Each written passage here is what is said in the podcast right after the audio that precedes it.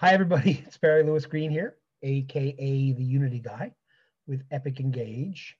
And what that means is that my work outside of teaching at the College of the North Atlantic, which I love teaching there, um, is that I'm all about creating really cool conversations. And digital coffees is one form for that. And uh, this is, I think, our second time Uh, with Don Goff. Uh, Don's a friend of mine, but also a speaker um, and a professional in the area of environmental science.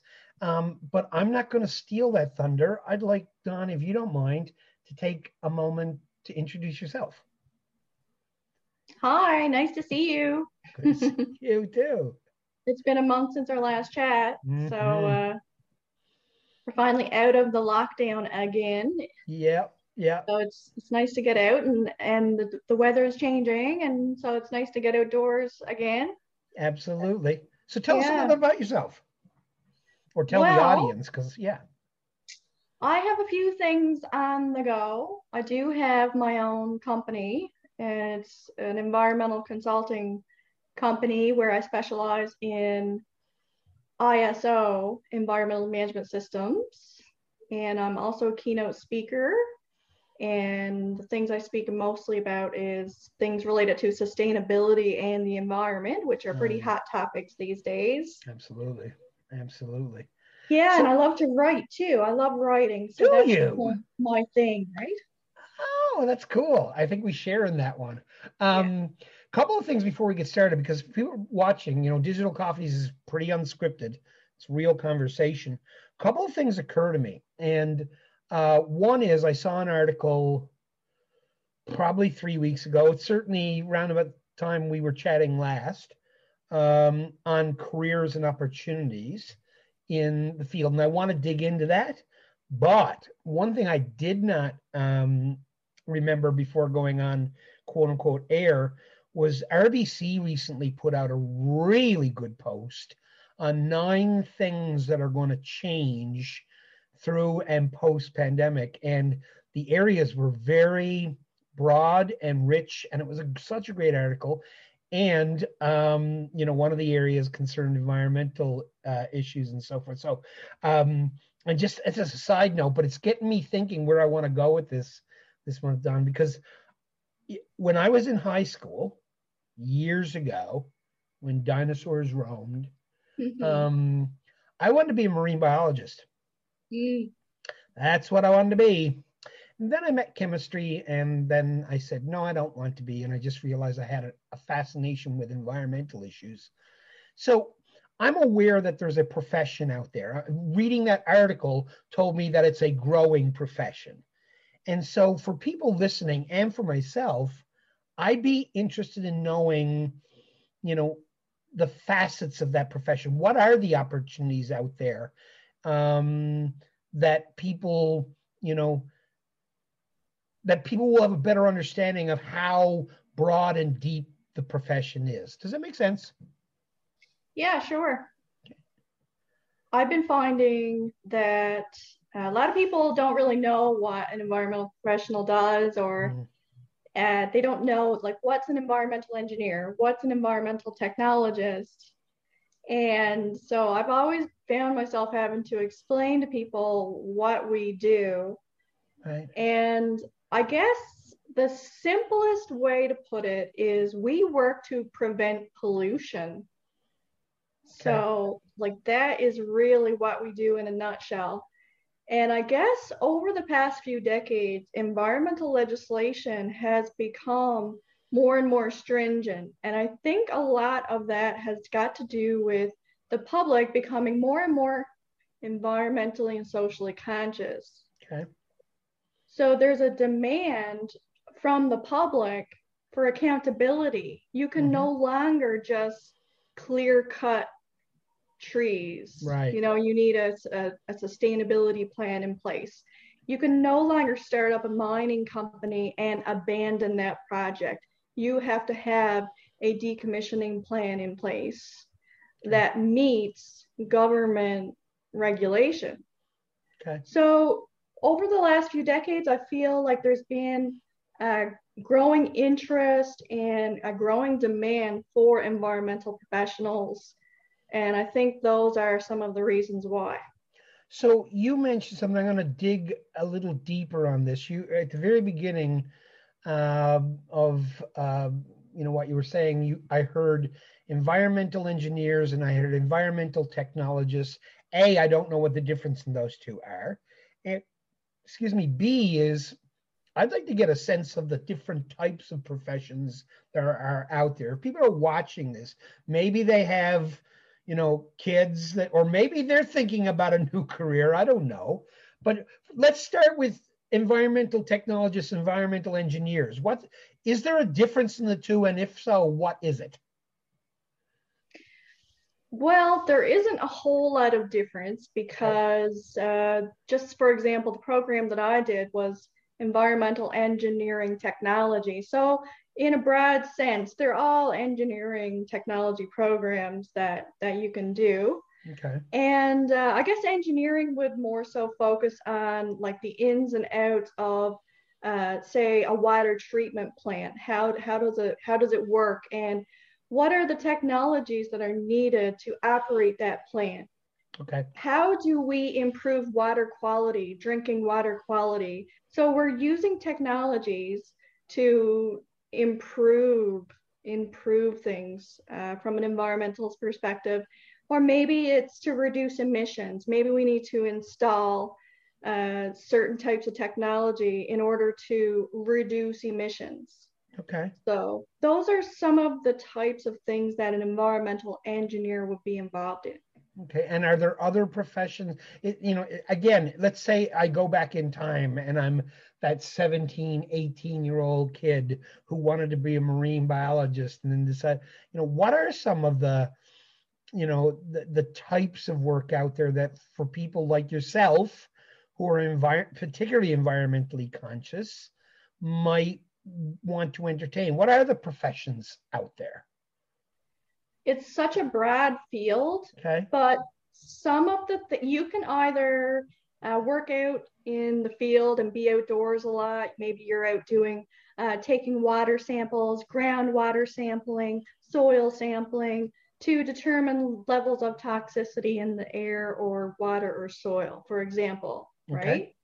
Right? So that's if you're the type of person that wants to be outdoors a lot. Then there's the types of positions where you're in a lab, analyzing that data, analyzing the air and water and soil samples, right? Right. So those, you know, maybe someone interested in chemistry would love that type of environmental position where you're in a lab. Now, right. For me, I like uh, policy and oversight of large construction projects to make sure that things are being done properly and that we're not polluting the environment any more than than we sh- than we can yep. with these projects. So um, so that's the kind of stuff that I'm interested in. So I'm hearing, you know, my my personality and temperament side of my work is is coming up now. I'm I'm hearing there are professions out there that are more Uh, field work oriented, out, you know, outdoors, uh, you know, doing all kinds of hands-on activities.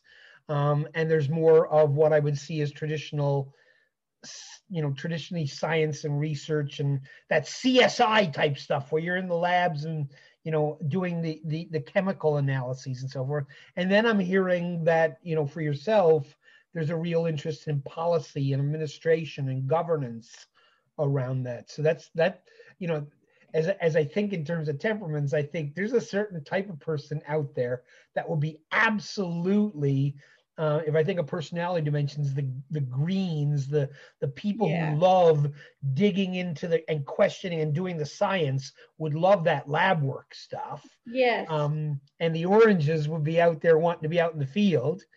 Um, yeah. And then the policy type of stuff is more of that, I guess, that gold in personality. And so that gives me a sense because, you know, prior to this conversation, not that I'm stunned or nothing, but maybe sometimes I am, you know, it, it is kind of this big nebulous ball of environmental work, but the, the type of work ranges a lot.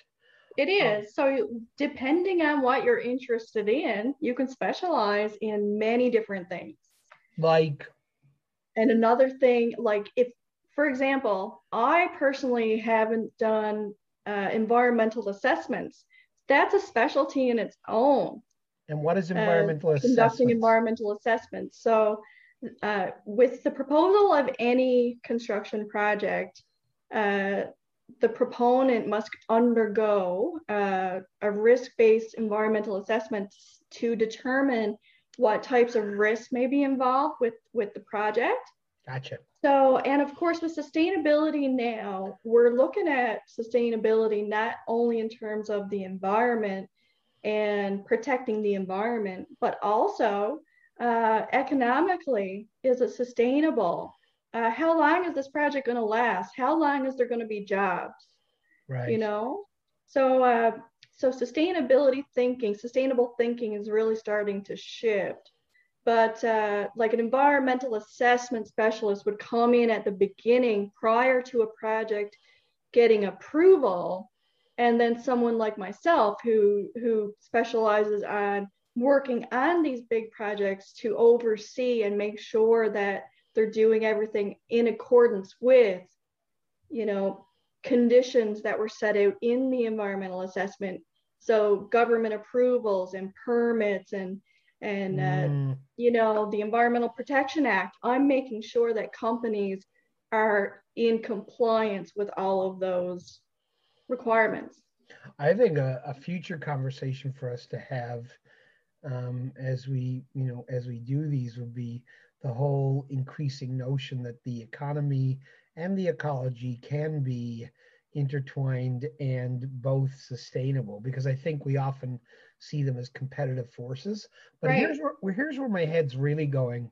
And you've brought this up a number of times with me over the years, and I've never really dug into it. And not because I wasn't interested, I just whatever. But, you know, the whole notion of I S O and standards.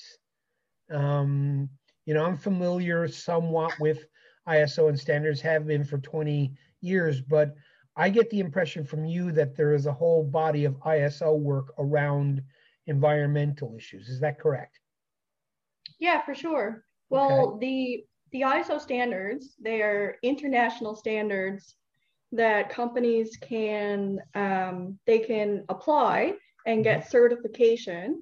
Uh, very similar to the C S A standard that a lot of people are familiar with here in Canada, right. You know, C S A approved. Um, yeah. So with the I S O standards, um, so what ends up happening with the, the, the level of legislation involved, and then so many different stakeholders involved with these large construction projects, uh, like companies can get really bogged down in trying to remain in compliance with all of those requ- all of those requirements, right? Okay.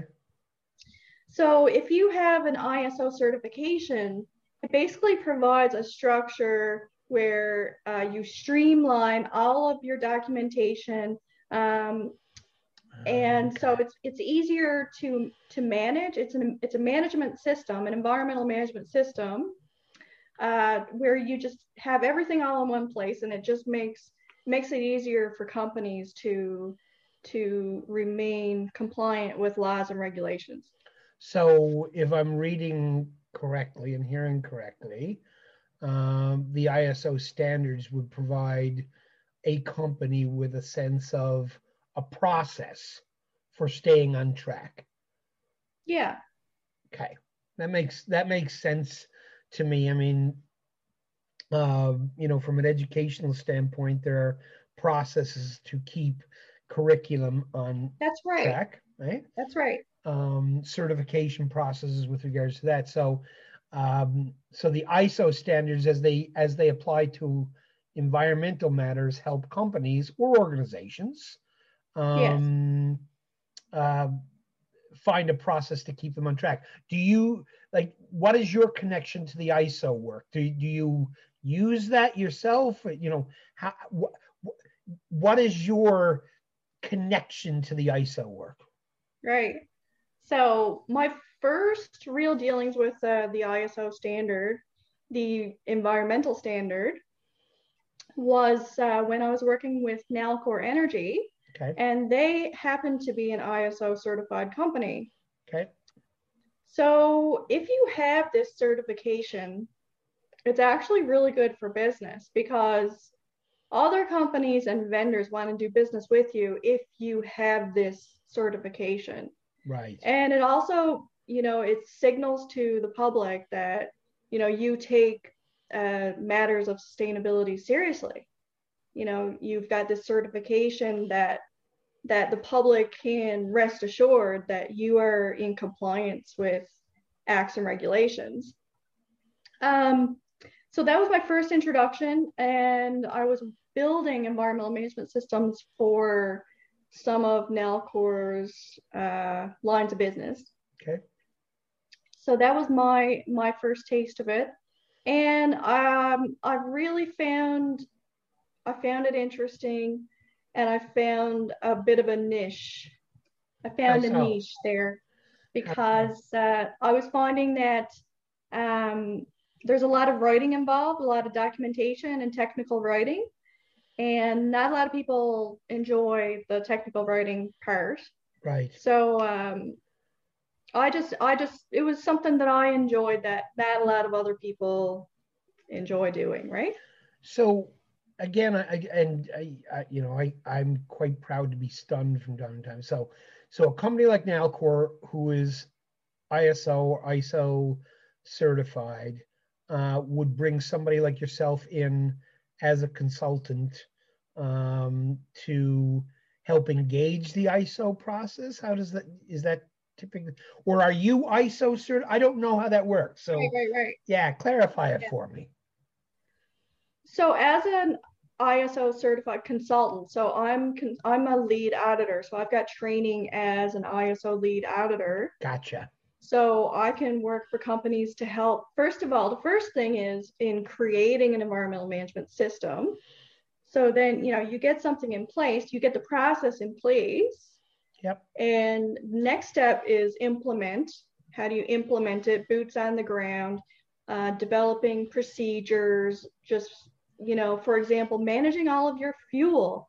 Um, if you're just say, you know, Holyrood, it's uh, there's a big project out there, and it's they go through a lot of diesel. It's a diesel diesel operated uh, plant out there. Yep. So um, you know, there's a lot to managing oils and fuels uh, for these for these projects, right? So how do you get I S O certified? Like, what is the, if you're an I S O certified consultant, how how does one get that certification? Right. So the way you get certified is through an audit. Uh, so with the I S O certification, there's mm-hmm. internal and external auditing requirements. Okay. So an internal audit would be maybe someone from the company who goes through all of the documentation and procedures and make sure that your management system meets the standard. Gotcha. And then you would have an external third-party auditor come in and audit your system and tell you yes or no, uh, you meet the standard, and then issue your I S O certification. Oh, that makes a ton more sense to me now, because okay. I, I think in terms of accounting now, not while I'm not an accountant, yes. but you know, I could have an internal accountant doing my books, but then I bring in a C P A who is certified and can certify them as meeting the standards for reporting. Now I'm getting it. Okay. There's and people- might I add, mm-hmm. auditing in itself is another career path. Mm. Right? Mm. So we've got field work as an opportunity. We've got lab work as an opportunity. We've got policy development as an opportunity. We've got auditing as an opportunity. Um, it's a pretty broad field. And, you know, j- judging from that article, it's going to be a growing field. I I said to my students a while back that one of the things I think is going to come out of the pandemic, and I think this was kind of Reverb. This was part of the reverberation in the the uh, R B C article, was that you know we're going to look at healthcare in a different way going forward. We're going to look at environmental care in a different way going forward. That the sciences, at least my hope and what I expect, is the sciences we're going to awaken to as being, oh my God, there's a bunch of career opportunities and they're useful in creating a, a quote unquote better world. Um, I know we kind of touched on this in the last conversation, but I think it's worthy of going back there for a second, because if anybody's watching this and they do have uh, kids, or maybe themselves are thinking about a, you know, a potential career change or what have you, um, what kind of, where am I going?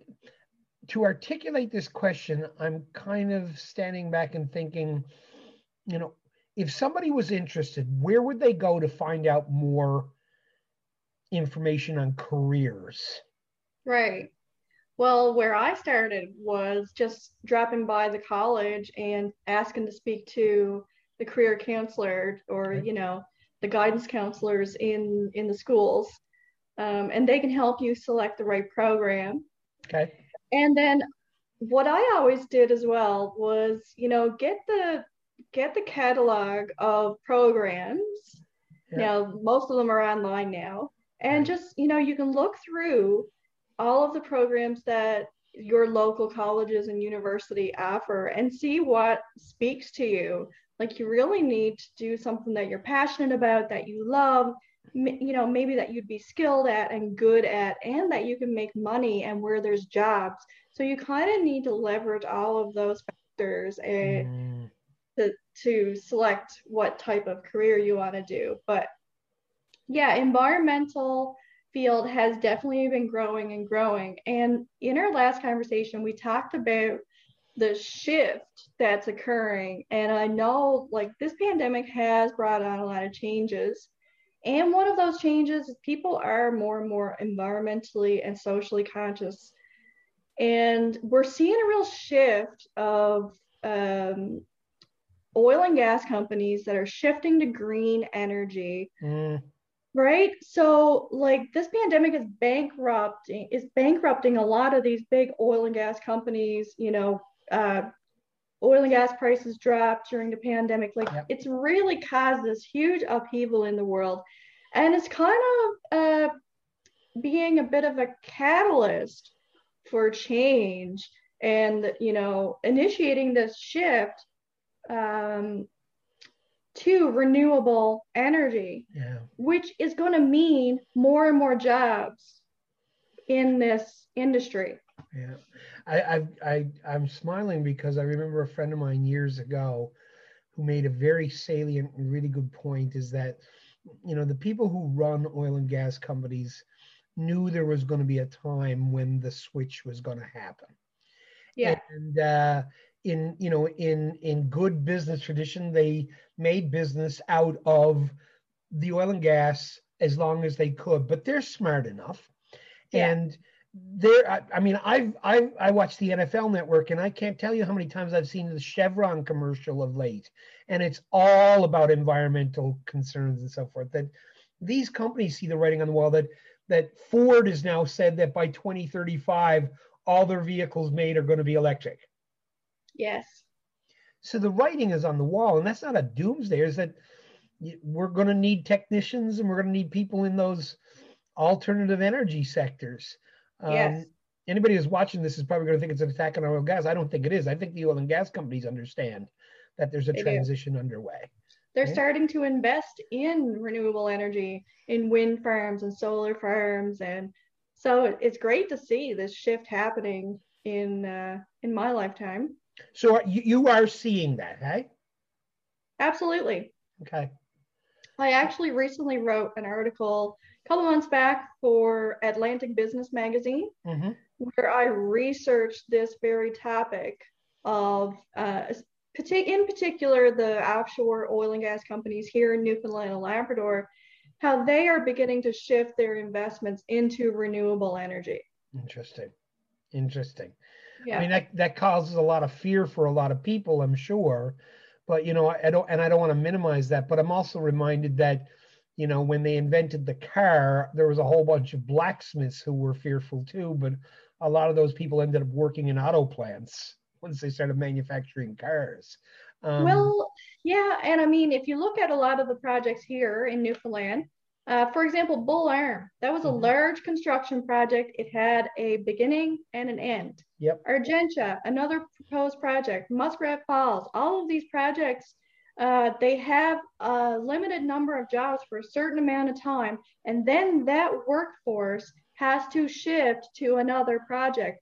Right. They've gained those transferable skills, yeah, and they just kind of hop along from project to project. And it's no different than an oil and gas company shifting from oil to renewable energy. Like yeah. the jobs are still there.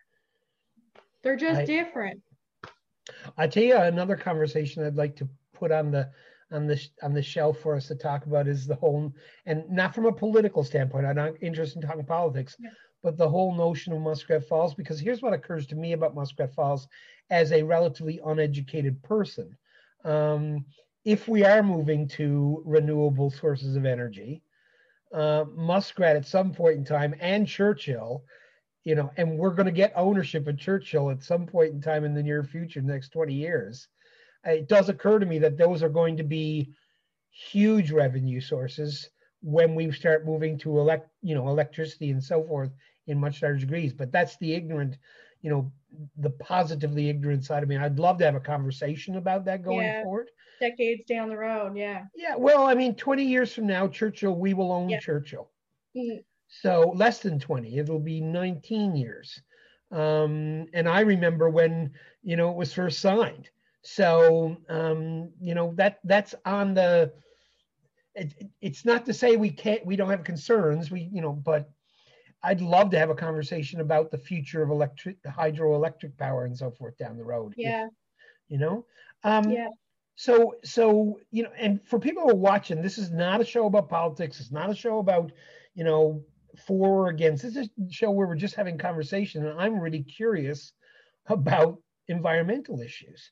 So as we clue this conversation up, Don, um, I guess my question, you know, is more directed to you, towards you personally, all right?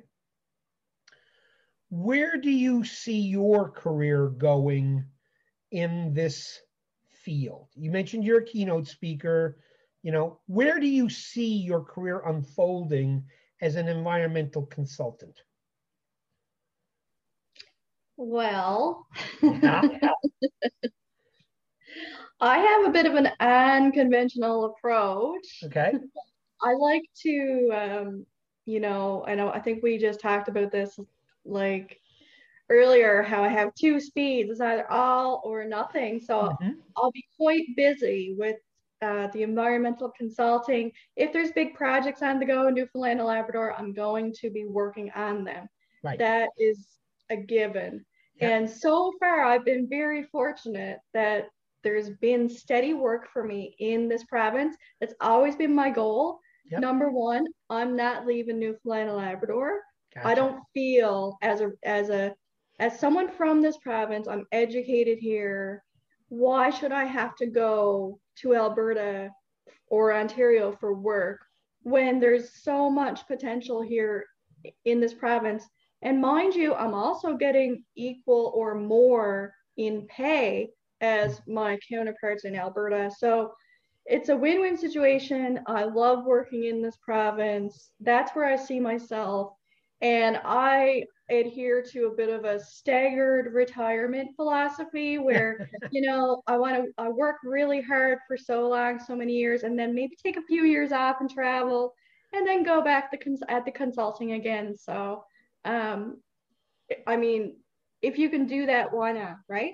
Where do you see the speaking part of your future? Do you see? Yeah, well, I'm finding there's more and more demand for, um, for the public speaking around uh, these topics, because there's not a whole lot of environmental professionals in this province. So, uh, you know, why fly people in from outside of province when you've got, you do have some uh, some people in right here in Newfoundland and Labrador who can uh, who can do keynote speaking and public speaking. And so, uh, you know, I'm hoping that there's going to be more and more opportunities as as time goes on and we gain more experience, uh, you know, knowledge.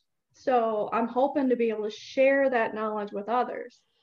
Well, I would say, you know, my my experience in the speaking business, which is many, many, many, many years, is that, you know, if if if I'm hearing you right, to find somebody locally who understands the local issues, who understands the history of, you know, you know, this space, and has a dedicated background, professional background in this field, and has, you know, experience presenting and speaking. And I think you mentioned before our call that you've got some class lecture work that you're doing. That's, yeah. a, that's a powerful and unique combination, particularly if you want to stay in this, um, in this province, as do I, you know? Mm-hmm.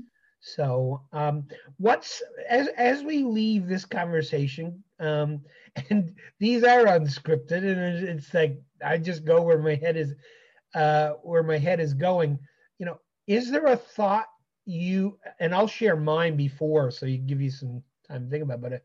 Is there a thought that you might want to share to people either about the profession of um, environmental work or what people need to do to explore it or anything like that? Um, I'll give you a second to think about that, because for me, what's what's occurring to me as that kid who never followed through on his um, on his dream to be a marine biologist, um, it's occurring to me that Uh, those of us outside of the professional field can play roles too, that I can start looking at my company and my work and see if it is abiding by environmental sustainability um, concepts. I'm not sure how I'm going to do that, but it's occurring to me that I can play a role even if I'm not an environmental professional. Yeah, absolutely. I think uh, just like safety is everyone's responsibility, uh, the environment is everyone's responsibility too.